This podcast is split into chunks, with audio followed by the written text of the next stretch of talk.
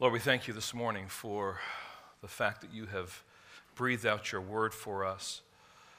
We have a greater understanding of who you are. We have a greater understanding of why Jesus came. And Lord, we have a, a fuller understanding of what this day and what this celebration is all about. And may we this morning uh, rest ourselves in the text of your word to find strength, encouragement, perspective, um, a renewed passion, Lord, for who you are and your activity in our lives and through our lives.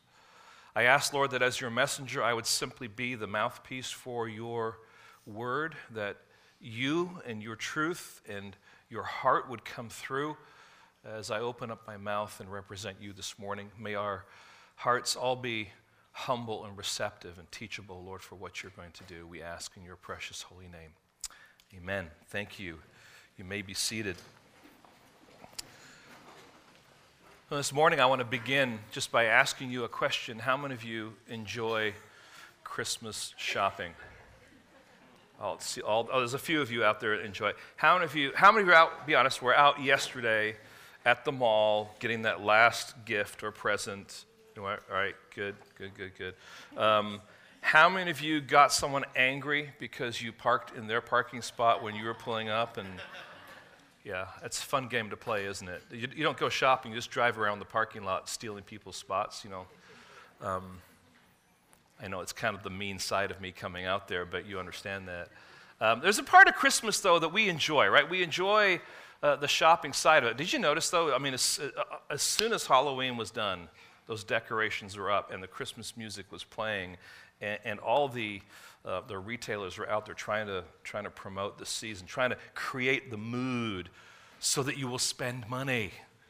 And uh, what I understand is this is actually a really rough time for the retailers. This has not been a, a good season at all. So have fun the next few days because there'll be lots of sales.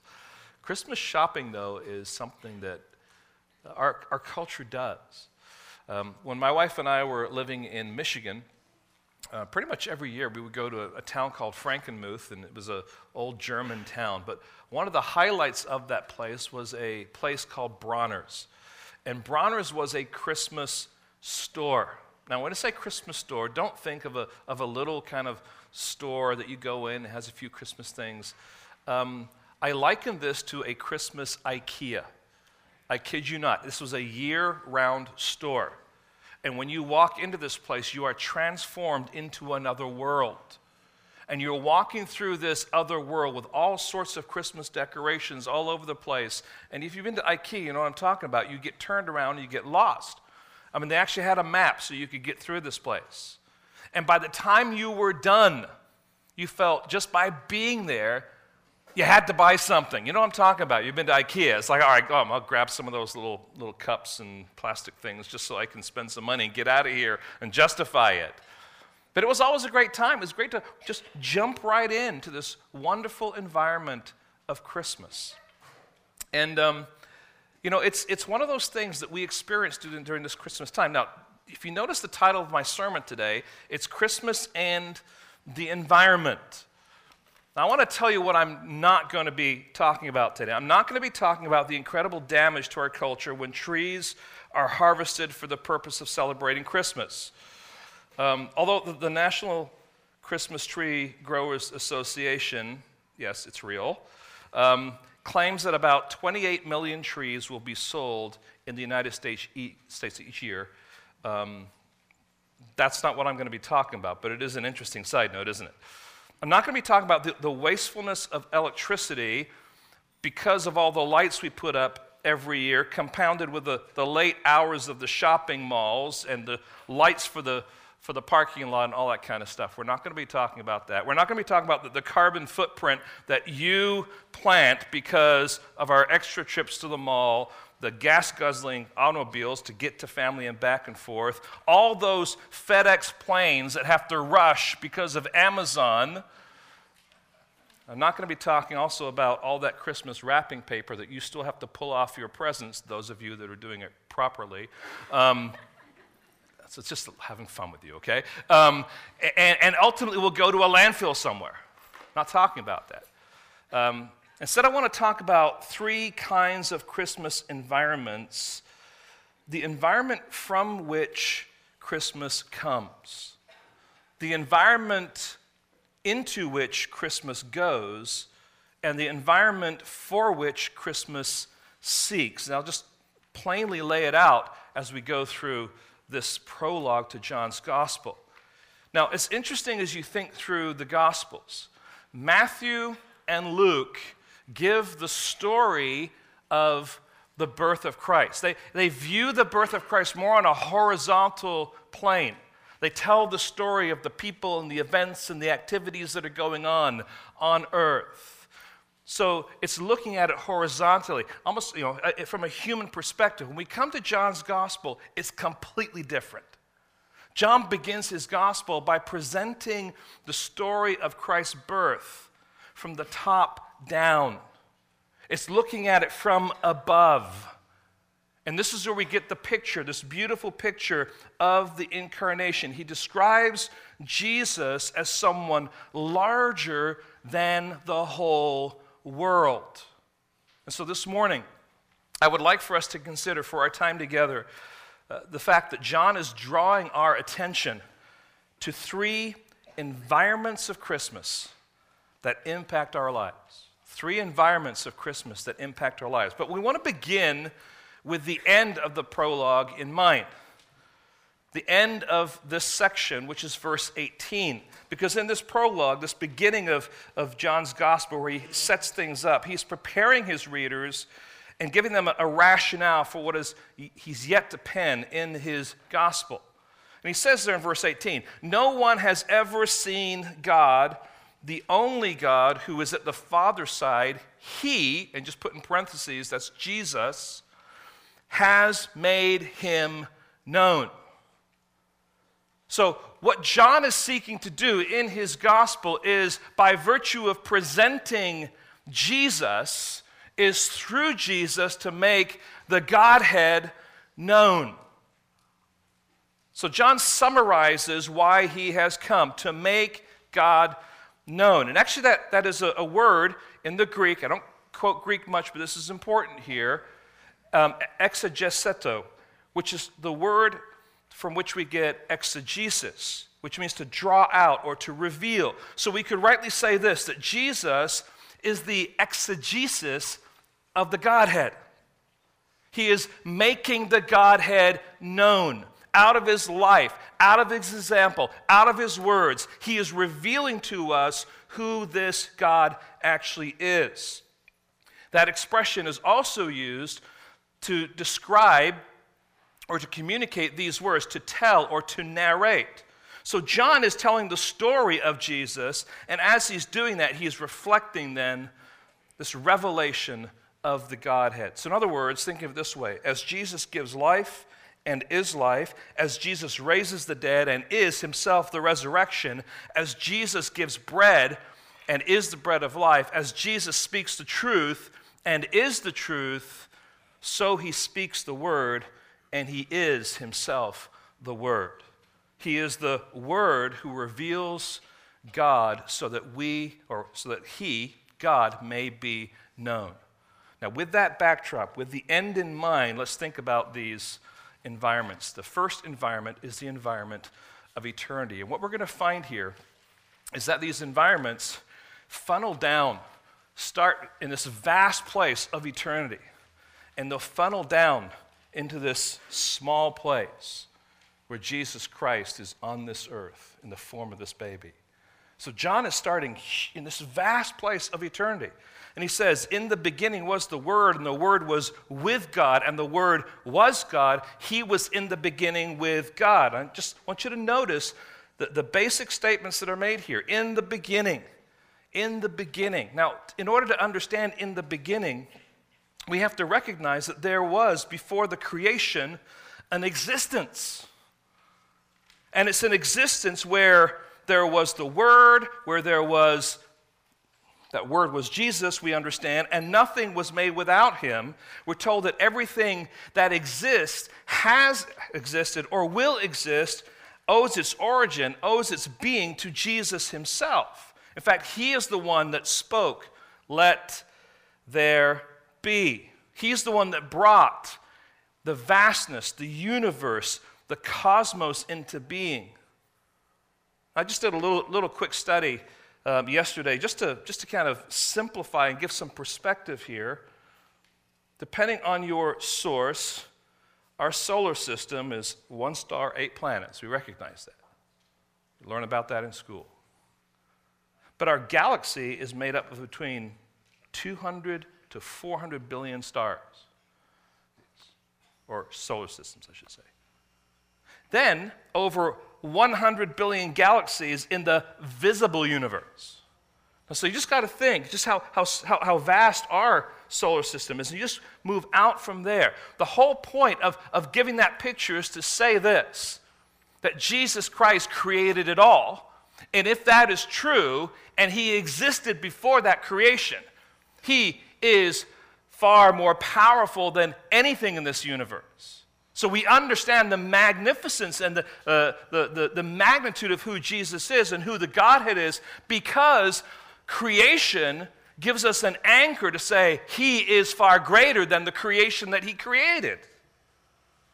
In the beginning, I mean, he's far beyond our comprehension. He's far uh, greater than the vastness of the universe of his creation. So, in the beginning, we're told also was the Word. In that eternity past was this, this Word. Now, we know from this text that Jesus is the Word, but why does John use this expression?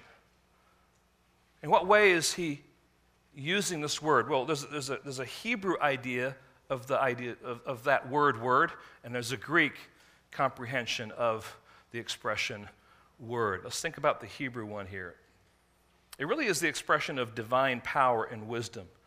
Psalm 33, verse 6, just gives you one example of that. It says, By the word of the Lord the heavens were made, and by the breath of his mouth all their hosts. So, by the word of the Lord, the idea here is that this power, this divine power, is the source, is the authority behind things that are done in this world.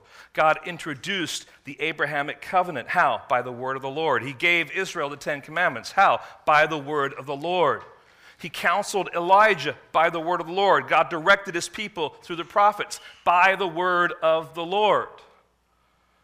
So the word of the Lord is not to be separated, as we see in the Old Testament, from the action of the Lord. Word and action of the Lord go in hand in hand. God speaks, and he acts, both are consistent. So this, is, this title is, in, in, in the Hebrew understanding, a self disclosure. As the Word, he has been and is revealing himself to us. Now, I just, I just want to paint a picture for you. Imagine if I came up here during this sermon time this morning and I said nothing. I simply stood here for an hour, looked at my notes, read my Bible, and then said amen. Now, some of you would say, yes. All right, get that. But what you would have is you would have action without revelation. He is the Word, which means that He reveals Himself. He isn't just silent. Right? The heavens declare the glory of God. There is, there is action by virtue of his creation, but not only that, he has breathed out for us an understanding of who he is and how we are to live. This word communicates. It is a blessing for us. It takes words for me to reveal something to you, it takes words for God to reveal specifics to us. And that is what he has done by giving us not only the Word of God, as we would say the Bible, but also the Word being his Son. Listen to Hebrews 1 1 and 2. Long ago, and in many times and in many ways, God spoke to our fathers by the prophets, but in these last days has spoken to us by his Son, whom he appointed heir of all things, through whom he also, or also he created the world. So he has spoken by his son.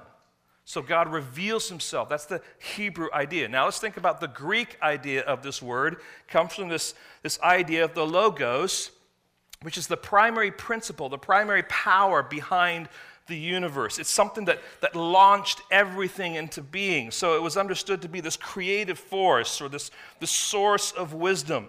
So taking these two ideas, the Hebrew idea, the Greek idea, it's not difficult to see what John is doing here.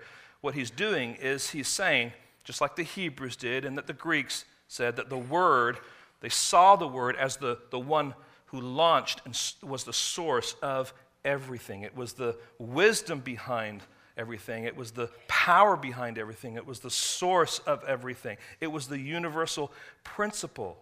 Now, also notice what, what John is doing is he's bringing Old Testament and New Testament together. He's bringing Jews and Gentiles together by using this concept of the Word. And it's also interesting that in John's Gospel, he emphasizes the world. For God so loved the world. Well, who is that world? It's made up of Jews and Gentiles, Hebrews and Greek. So John is saying, particularly to his audience, that Jesus is greater than wisdom itself. He is the Word. In the beginning was the Word. And so we recognize then that Jesus ultimately then is the Word.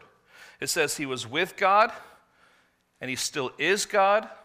I say he was God, he still is God, and he is with God. This is the Trinity in the beginning, existing in perfect harmony, existing in full relationship.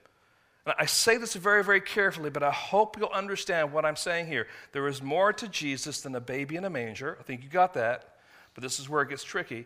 There's more to Jesus than a man dying on a cross. There's more to Jesus than a man being resurrected from the tomb. Because Jesus existed in eternity past. The Godhead, in its wisdom, incarnates Christ to come to this earth, to, to be born, to go to a cross, to be resurrected, to ascend into heaven. There's a bigger picture going on. And see, John wants us to see that bigger picture. Not just to see the humanity side of things, but to see the divine focus and the divine outlay. So Jesus has always been, he has always existed as part of the Godhead in eternity past.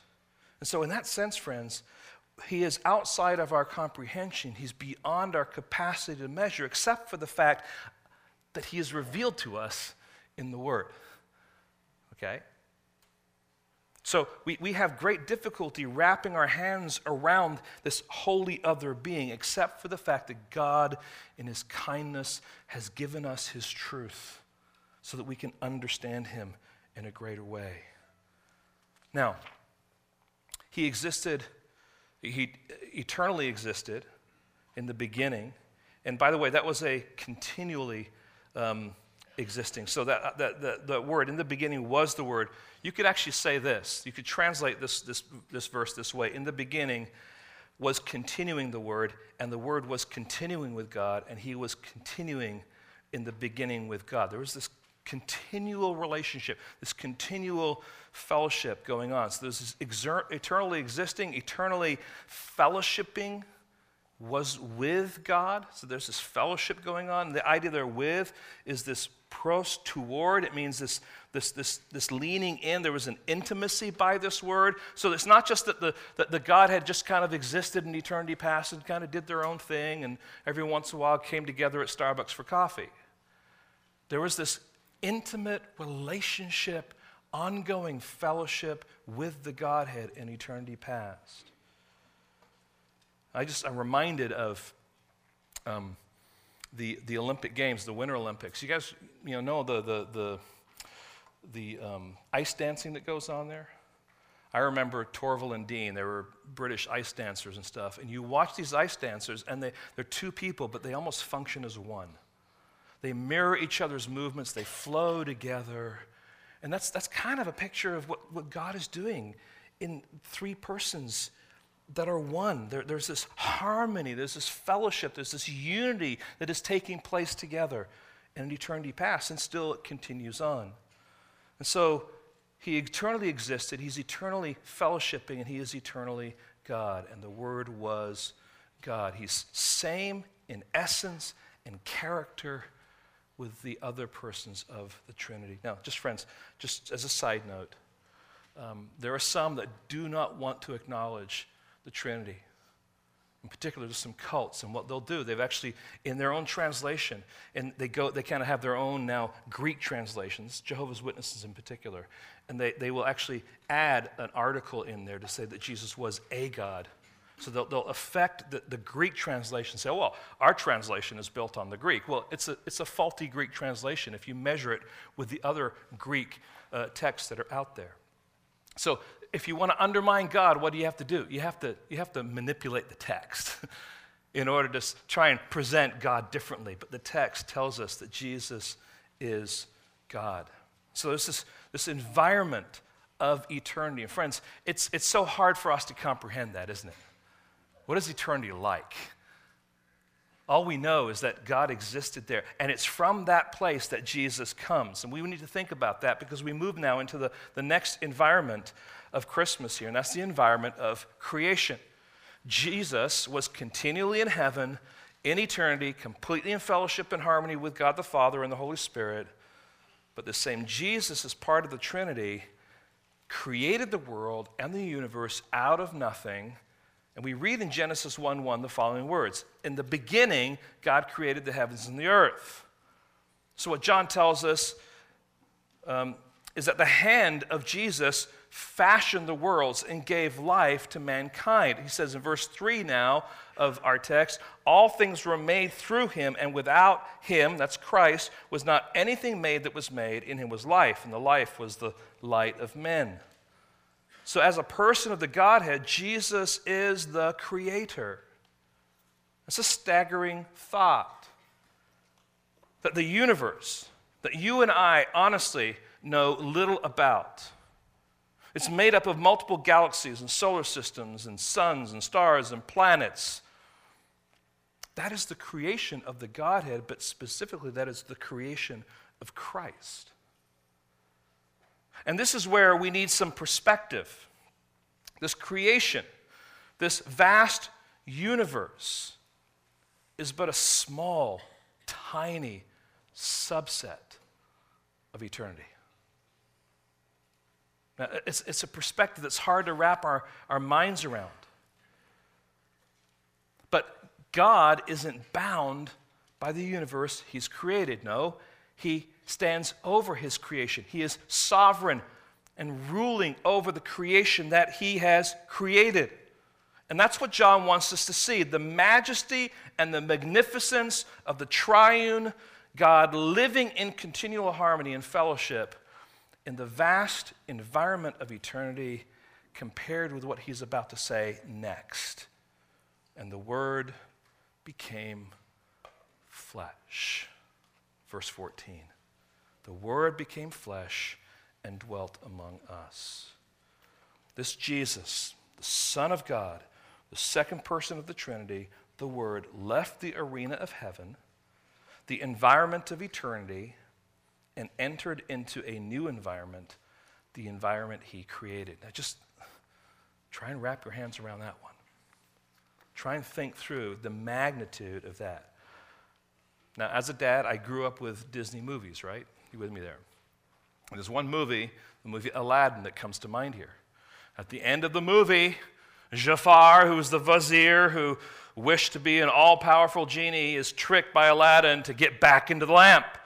And you remember the, the little statement that he makes there? It says, All powerful genie, itty bitty living space. See, some of the kids got that because they've seen it.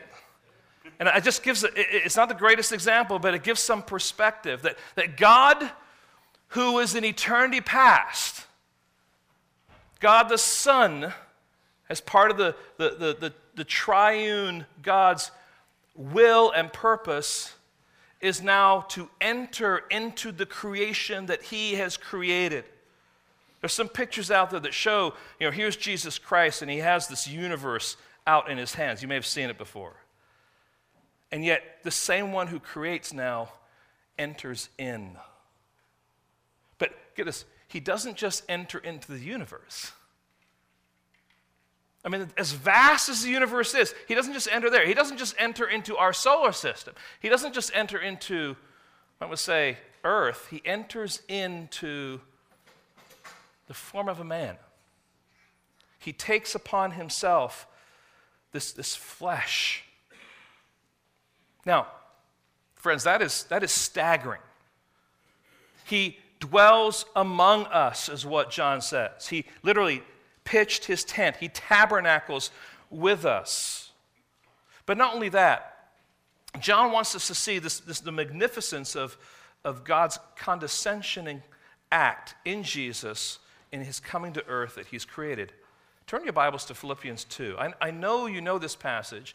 In fact, you probably know all the things that I'm going to say this morning because you've heard Christmas sermons all throughout your life. But Philippians chapter 2 and verse 5 will help us understand a little bit from a different perspective, from the lips of the Apostle Paul as he's writing this. And he gives us this picture because he's, he's talking about humility and he uses Christ as an example for that. And notice what he says Have this mind in you, yourselves, which is yours in Christ Jesus, who, though he was in the form of God, did not count it equality uh, did not count equality with God a thing to be grasped, but emptied himself by taking the form of a servant, being born in the likeness of men, and being found in human form. He humbled himself by becoming obedient to the point of death, even death on a cross. Now, just friends, just, just think about the wonder of that statement. When we talk about the incarnation, it's no small thing. And this is where John is coming from. He's saying, listen, see Christ in eternity past, see him in his environment, fellowshipping with the Godhead. Now see him as this little child taking on the form of mankind, entering in to the creation that he's created. And not only that, limiting himself by the creation that He's created. It's the wonder of Christmas, the incarnation, that Jesus willfully became flesh. We're also told that we have seen his glory. Now, this might be John talking about what he saw at the Transfiguration, Jesus with the glorified body. Um, but I think it also is talking about the acts of Jesus while he was on the, the earth, the way in which he emanates this, this, this reflection of who God is. He's making him known. So, by his acts of kindness, by his miracles, by his self disclosure, he is revealing who he is and who God is. Now, again, John tells us why he has written his gospel. Go back to John chapter 20, if you would. John chapter 20 and verse 30 and 31. We see him, him pen specifically why he's saying what he's saying. I'll read it for you. Now, Jesus did many other signs in the presence of the disciples, which are not written in this book, but are written so that you may believe that Jesus is the Christ, the Son of God, and that by believing you may have life in his name. So, throughout John's gospel, he is presenting evidence or signs facts, proof, witnessing to the fact that Jesus is the Christ, the Son of God. And his goal in doing that is for those of you having read this gospel or having listened to this gospel or, you know, however you're coming to this gospel, that his readers or those that are receiving this would believe. But it doesn't stop there. His goal isn't just belief. His goal is even more practical than that. That in believing you may have what? Life. And he describes that life as abundant life and everlasting life. So everything that John is, is revealing in his gospel is painting a picture for you and I to see the evidence. Here's Jesus, here's the Godhead. Here's Jesus, here's the Godhead. Here's Jesus, here's the Godhead. So that you and I would believe. And once we believe, we enter into new life, abundant and eternal. That's his argument. That's what he's pushing for. And so from, from the prologue, we see this beautiful picture of this, this eternity that existed, where, where God, the Godhead, was presently fellowshipping, and we see this creation now that is, that is God's creation, in particular Christ's creation, but Jesus enters into that creation. And, and he's saying, We've seen his glory, we've seen his acts, we've seen his life, and it is incredible, and it points to who the Father is. Then it also tells us, full of grace and truth. That's not on there. Aha. Uh-huh. Word became flesh. Um, and he was full of grace and truth. Just some things there about, about the idea of grace. There, there was this thing called common grace. Common grace is what we all receive, believer, unbeliever alike. get food on your table, you get the beautiful sunshine, you get the rain. Oh, we've had the rain, haven't we? Don't complain about the rain if you're in California, right? We're blessed to have the rain. But you know, God doesn't just kind of you know come over Valley and say, all right, where are all the believers? All right, all right, there's your house, dump rain on you and dump rain on you. Unless, of course, it's a flood, then I'll miss the believers and I'll dump rain on everyone else, right? No, God doesn't do that. There's this common, this common grace that God gives. But then there's all that we call this this gospel grace, and it's a unique grace that God, through through his endeavors on this, wor- this world, is actually pursuing specific people and drawing them to himself. That is this, this gospel grace. It's what he does. Now, here's the thing when we, uh, when we come to know Jesus Christ as our Lord and Savior, we actually think and, and, and it, it feels like we're actually the ones that are doing it. But soon we find out that it was actually God who was pursuing us. It was God who was chasing us down. But there's also this, this progressive grace. In other words, this grace that is needed then for living your Christ like walk. And that's what even John gets to here. He talks about the law, the law of Moses. And for many of us, you say, well, how do you connect the law with grace? Well, God gives us an anchor to see what he what he is pleased with, what he's not pleased with, and what our problem is, and what the solution is. Of course, the solution, our problem is our sin. The solution is Christ. And then once we have this relationship with Christ, we enter now into this new relationship. How is that new relationship fueled? It's fueled by His gospel, it's fueled by His grace. We live by His grace. So, just three emphases here of grace, full of grace and truth. This is who Christ is. He came to present the truth, He came in His, in his way to, to bring grace to us. And then the word is also the light.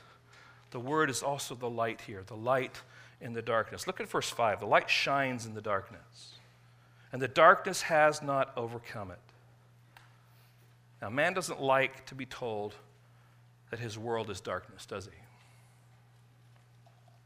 He loves his darkness. He loves his depravity. He loves his sin. But Jesus, as the light, only shed light on that sin.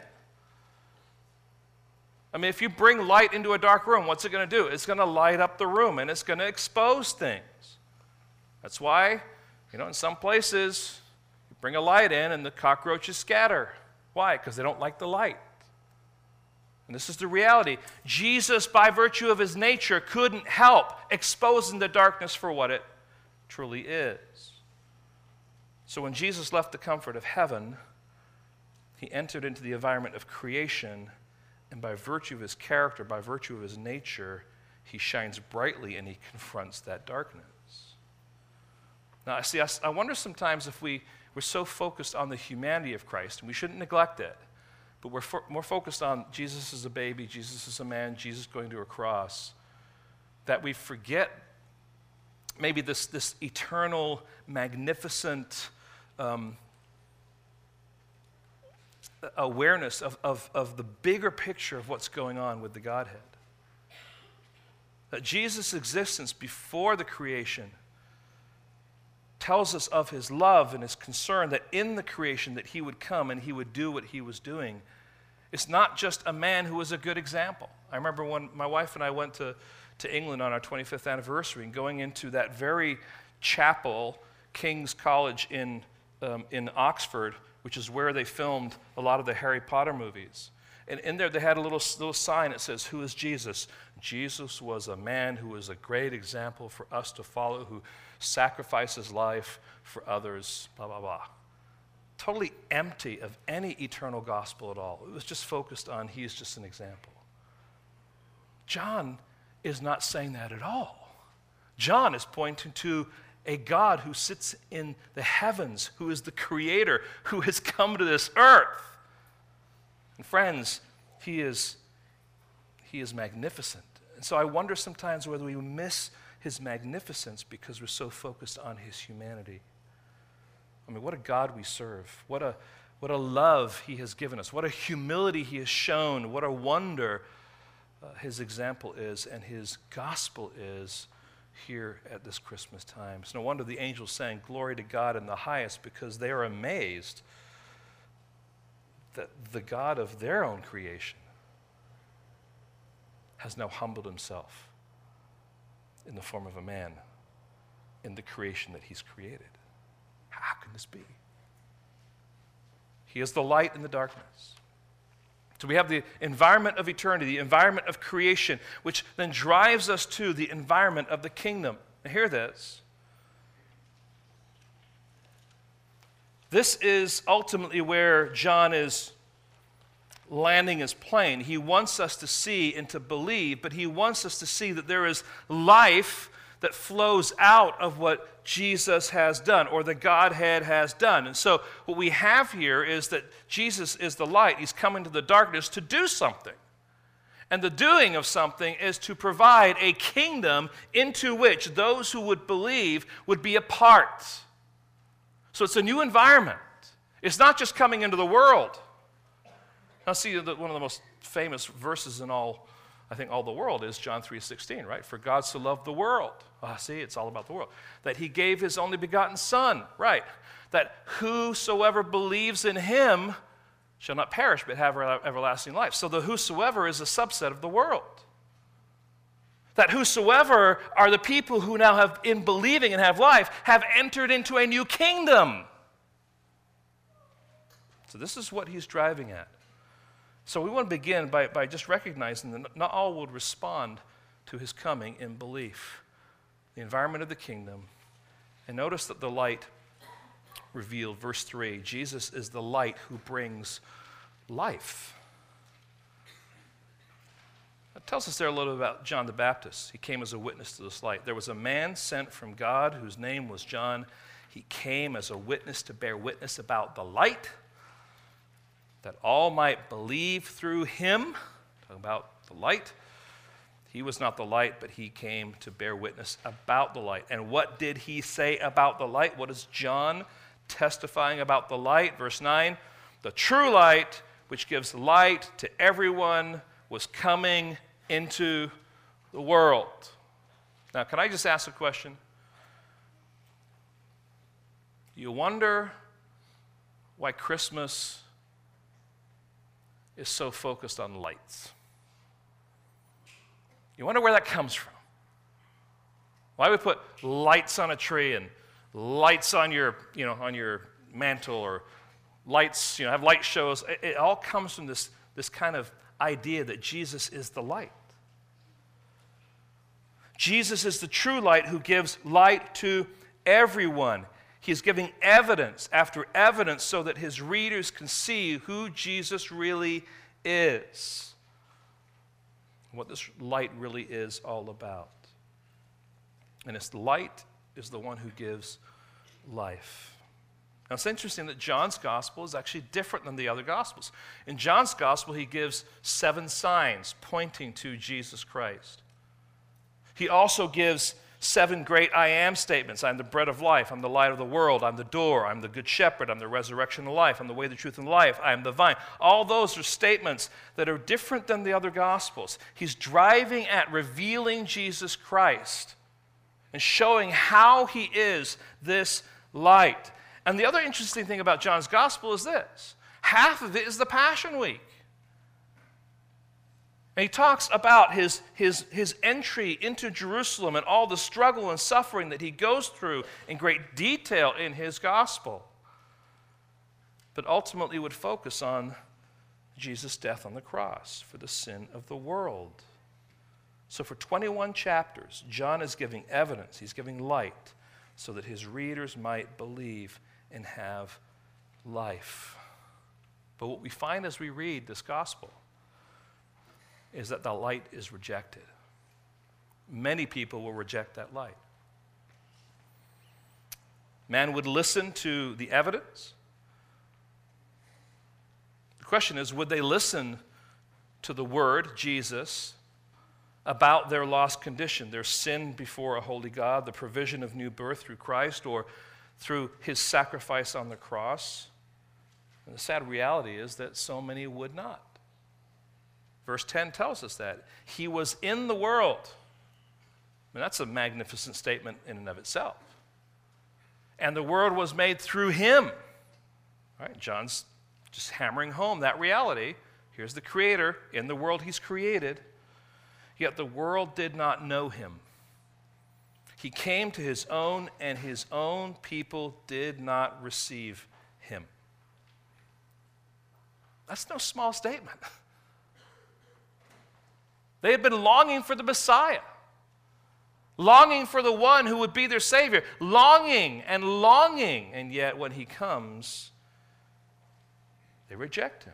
And we find out the reason why because they're, they're blind to Him. They were blinded by their religiousness, they were blinded by their own self righteousness, and so they reject Him. They plot His death, they seek to murder Him, they arrest Him, and then they accuse Him of blasphemy. The ones who are blaspheming are the ones who are accusing Him of blasphemy.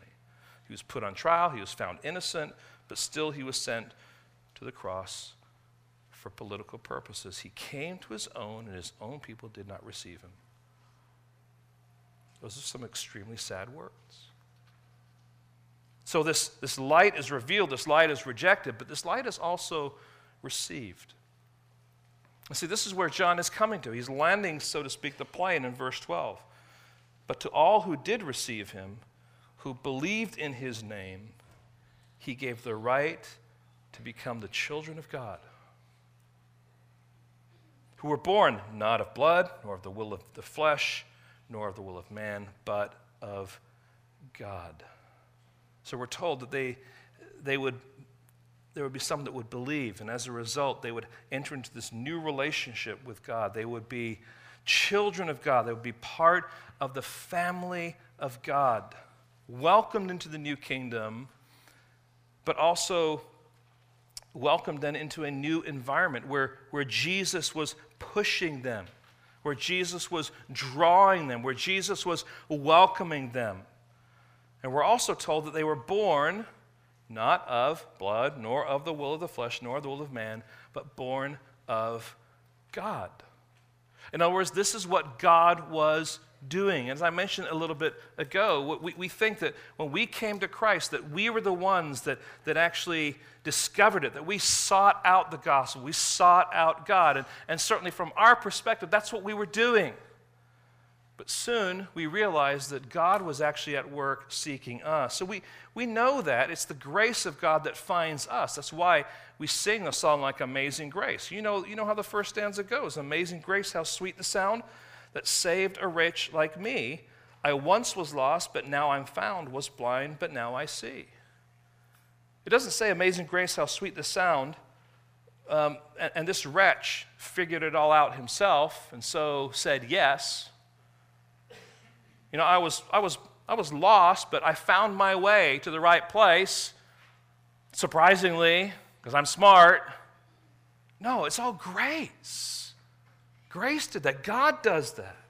Grace sought us, grace bought us, and gave us new life. It was the grace of God that found us and brought us out of our sin and misery and into union and fellowship with the Lord. So, just summarizing those three environments, just, just think through this with me. We have, we've seen this visual backdrop to John's gospel in three words eternity, creation, kingdom. And we must ask ourselves then the question once again why did Jesus come into the world he created? This is a great question, and probably is one of the greatest questions that we can ask. And probably one of the reasons why we're able to celebrate a day like today, celebrating Christmas regularly. Here's the answer to bring sinners like you and me into fellowship with his Father and with him and with the Holy Spirit. And we sing about this at Christmas. We sang just a few minutes ago uh, the song by Charles Wesley, Hark the Herald Angels Sing. And in that song, there's a line that says this Born to raise the sons of earth, born to give them what? Second birth. So, this is what John is driving at. Who's the one that talks about being born again? It's John. So, why was the Word made flesh? To give us second birth, to bring us out of our sin, misery, and darkness of our condition and into fellowship with God by the sovereign power of the Holy Spirit. We also sing about this in the Christmas hymn, O Little Town of Bethlehem. There, in one of the stanzas, it says this Cast out our sin and enter in, be born in us today.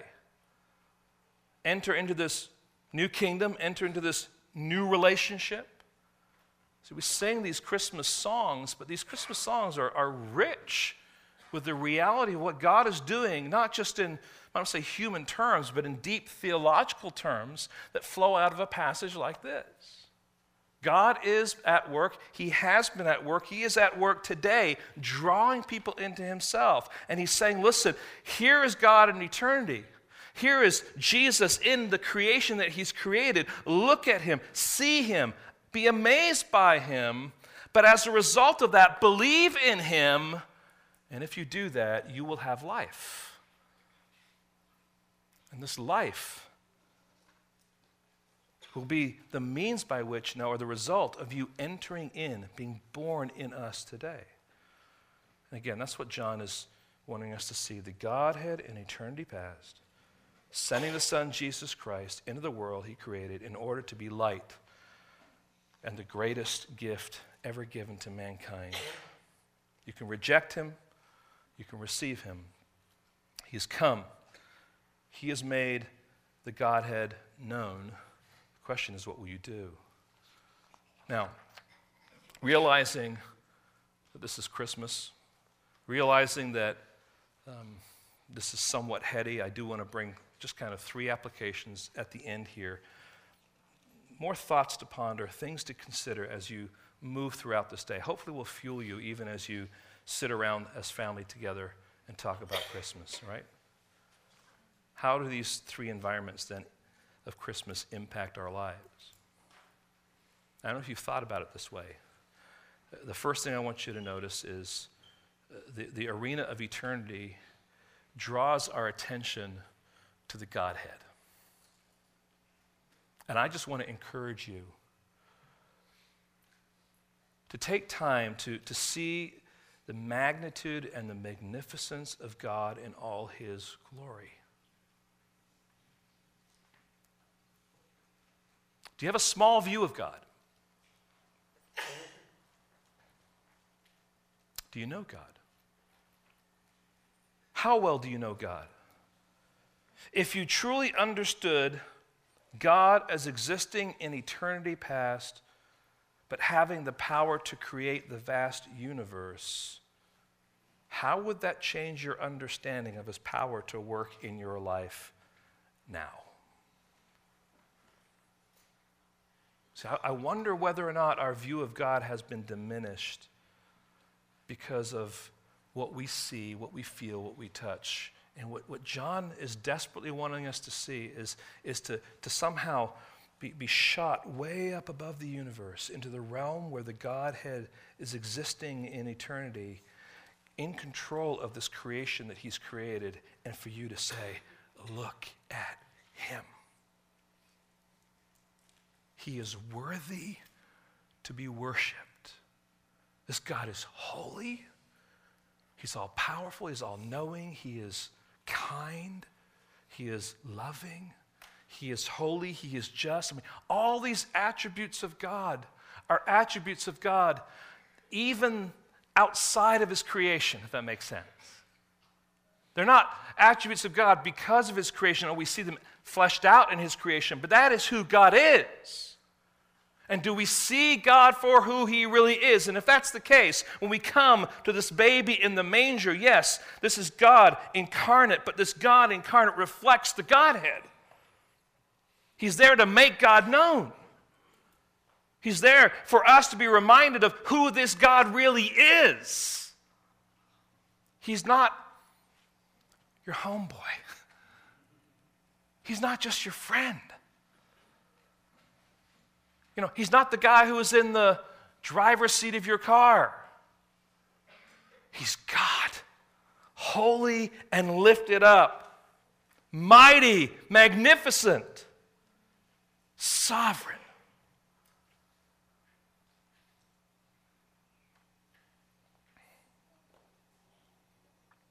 Then there's creation. How does this creation impact our lives? This world is God's creation. Let's not forget that. And as such, it is beautiful in many ways. And it is great to enjoy. Now, if you've grown up in California, you just, you're used to California. But if you've come here from outside of California, you quickly recognize that this is actually a, an incredibly beautiful place. I mean, literally, you can, you know, you've heard this before, you can be, you know, surfing in the morning on, you know, at the beach, and then the same day, drive three hours east and you can go skiing. I mean, where else can you do that? There's probably some other places you can do that, but this is so beautiful. I, I shared this with you guys. You know, Matthias Jr. was with us, missionary to Bolivia. And um, his kind of home base is in Michigan. He came out here and he was just having a great time here. When he got back to Michigan, he, he texted me, he said, Pastor Rod, he says, it's so flat here. And I, some of you are visiting from Florida. Um, this is, these, these are hills, not mountains, just so you know that. You know, I think Florida, you can actually look across the state. It's, you, know, you might see a gator popping up every now and then. But look, we, we live in a beautiful, beautiful place. So enjoy it, take it in. But as you do so, reflect in your heart the magnificence of the God who created it. I mean, you can't go to a place like Yosemite and not think about God. And actually, I love going to the beach and just thinking, God, having said all that, this creation is still a place of darkness. It's still a place that is full of sin and sadness and hearts that are, that are struggling, pain, suffering. There's a reality that we need to have of the creation that is rooted in our understanding of God who sits over the creation.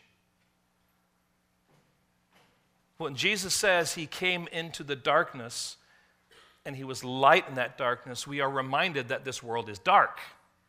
And as much as we are here to enjoy the creation, we should, there's also darkness to avoid, and darkness that can trip us up, and darkness that we can be caught up in. So be careful and be mindful. Celebrate and be wise. The third thing is the kingdom.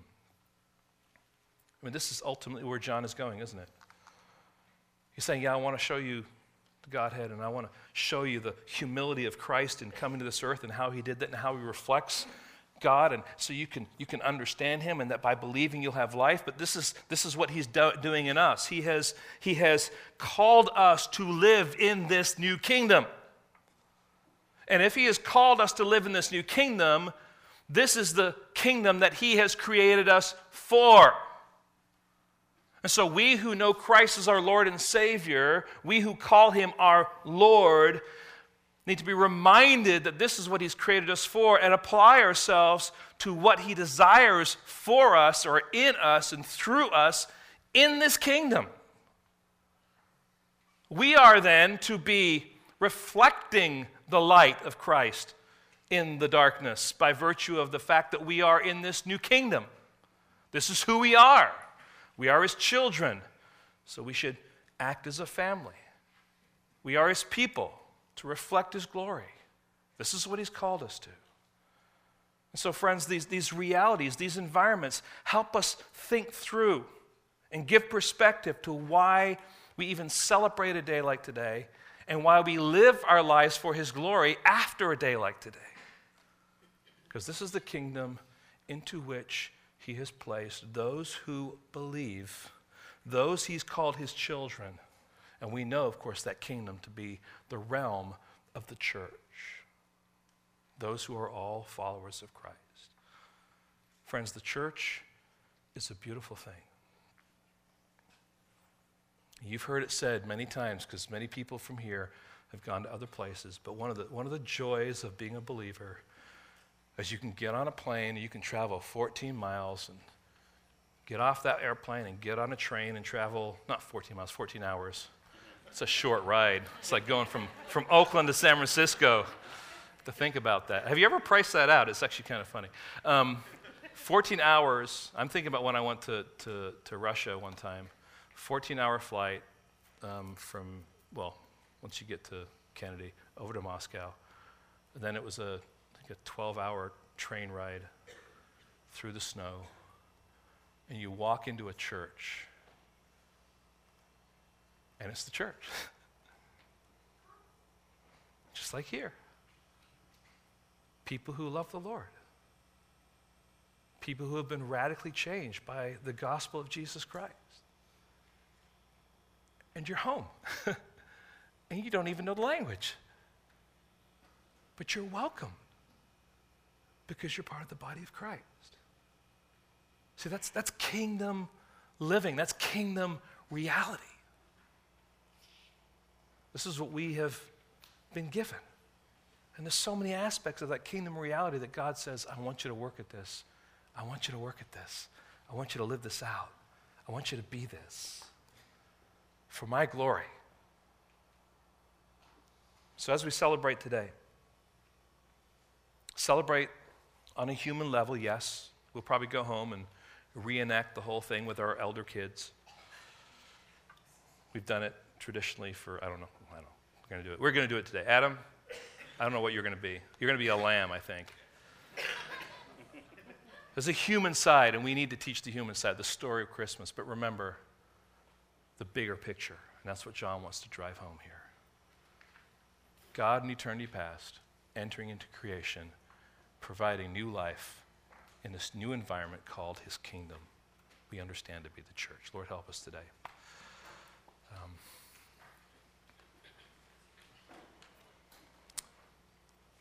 we're thankful, Lord, that we can celebrate today, a, a, a day like today, culturally exchanging gifts, being family together, um, sitting around a tree and singing some carols. But all that stuff is good, it's wholesome.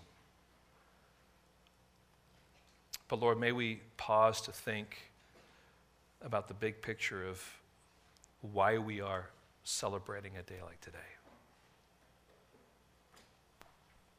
And Lord, may we look beyond the events of it and to see behind it the purpose and the beauty and the joy. And that we would understand these words of Christmas that we see so many places words like adore and peace and joy and life and believe. Lord, they're all pointing to your purpose and to the fruit of that purpose lived out in those who believe, in those, Lord, who have been born of God, who become children of God. And Lord, on a practical level, I realize that many of us today may be gathering with family, but there are heartaches, there are burdens, there are struggles, there's suffering, there's, there's, there's disease, Lord, there's all sorts of things that we, we face. And yet, what we need to be reminded of is who our God really is. And Lord, to be reminded of the fact that you are above your creation, not in, a, in an aloof, distant way, but in the sense that you are sovereign over it and you are master of that creation. Then, Lord, we can certainly nestle ourselves into your care. We can trust what you have revealed to be true in your word. And we can have confidence that you are at work in the midst of our lives, in the midst of the darkness around us. And that we can still, as your children, bring glory to you by living our lives in ways that reflect the light of the glorious gospel. Help us today to wrap our hearts and our minds around those realities, to live them out for your glory, we ask in your precious name. Amen.